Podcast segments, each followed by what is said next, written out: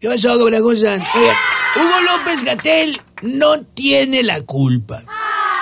Hay que decirlo claro. Hugo López Gatel no tiene la culpa.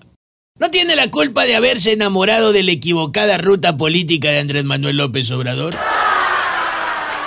No tiene la culpa de que la verdad sobre la COVID-19 y sus cuidados le hayan dado la espalda en cada ocasión.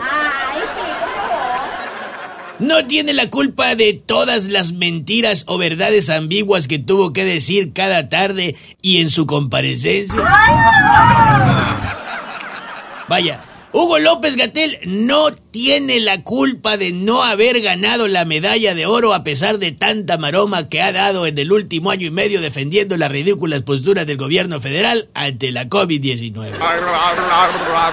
Hugo López Gatel, pues, no tiene la culpa de nada. A ver si así, diciendo en esto que no, el presidente Contreras por fin nos responde que sí. Digo, ya saben cómo es.